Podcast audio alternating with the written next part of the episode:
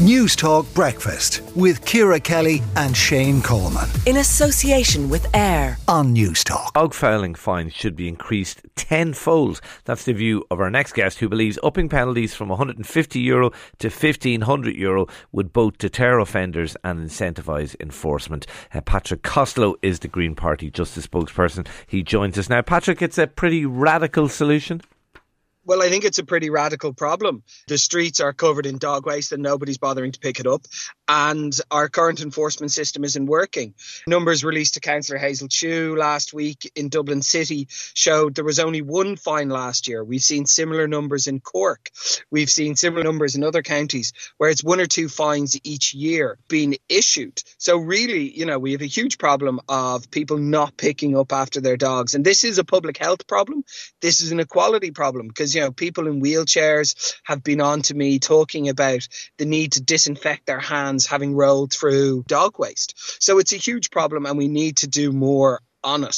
So fines are only one thing we need to do. And I think increasing, if people know that there is a very low chance of getting picked up, there's a very low risk to them of not picking up after their dog. So you got to increase the fine and you got to make it a very heavy fine. That way they'll think differently. So even if there's a low chance of getting caught, the huge fine will act as a deterrent. My hope would be that we can find other ways that we can increase enforcement and make it more likely that you're going to be caught. And in that case, then you can start bringing the fine back down. It's a really interesting idea. I have to put it to you, though, that fifteen hundred euros is a colossal amount of money. I mean, that could financially sink somebody uh, for uh, a relatively minor, dis- uh, albeit a disgusting misdemeanor, a relatively minor misdemeanor. Well, I think we got to look at it like I compare it to the fine for driving, holding your mobile phone.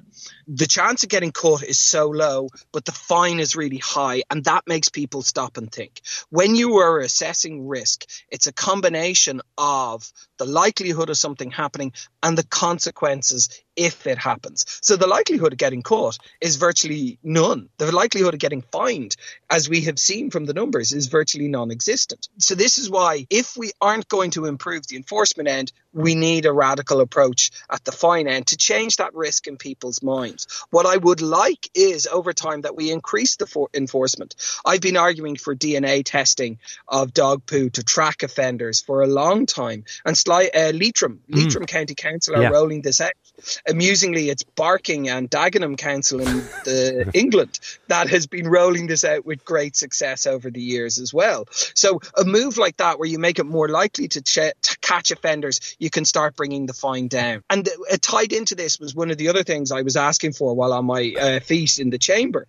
The minister has the power under Section sixty of the Waste Acts to issue policy directions. And I'd love to see the minister, and I'll be speaking to the minister about issuing a policy direction like this. They've done it in the past in relation to illegal dumping. They've done it in relation in the past in relation to the E U uh, Waste Frameworks Directive. So issuing a policy directive saying, look, you need to have more bins, you need to have free bags, you need to have a way of catching people so that we can then start reducing the fine, I think okay. is ultimately the way to go. But uh, in the absence of those, we need a radical fine. Well, I suppose, and, and you could argue that, that those fines at that level might pay for extra overtime uh, for those who are who are handing out the fines as well, exactly. which, which would be a good thing. Exactly. Uh, but just to come back to the magnitude of the fine, like I'm thinking recently I rolled down my window. There was a couple whose dog had done their business and I and it, they weren't cleaning it up, and I rolled down the window of the car and I said uh, your, your dog has just done their business.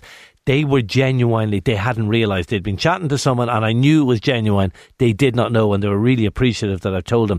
You could see a circumstance like that though, where somebody who genuinely makes a mistake gets levied with a massive fine like that. Is that a bit disproportionate? Well, I think, you know, I think, look, with anything, we need a certain amount of discretion and flexibility. But like if a litter warden or a dog warden or a guard was there and saw that and said the same thing, pick up after your dog, and they did to avoid the fine, that's perfectly reasonable. You know, I think a certain amount of discretion in, in any of these things is, is important.